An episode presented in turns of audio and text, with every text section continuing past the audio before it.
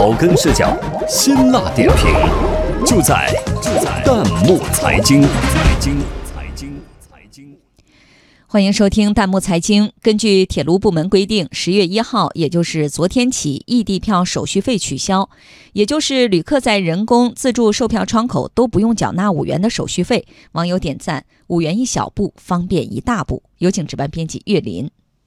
喊了多年的五块钱火车票异地手续费终于取消了，yes！小伙伴们也是欢欣鼓舞，喜大普奔。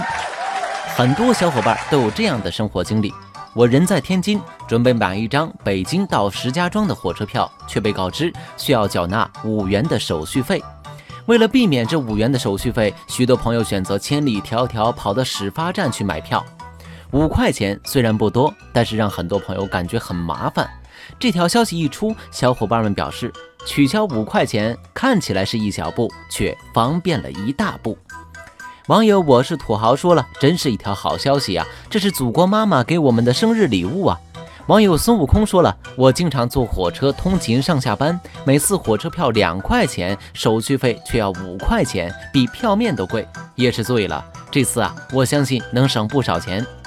在我买票的站，人少取票不用排队，但是因为异地手续费的问题，我只好去出发站买，一等等好久。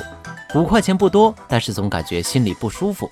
不过，不少细心的网友发现，此次取消异地手续费，取消的是在幺二三零六网站或者手机客户端自助售货机取票购票的手续费，但是在车站的人工售票窗口代售点购票，还是需要掏五块钱的手续费。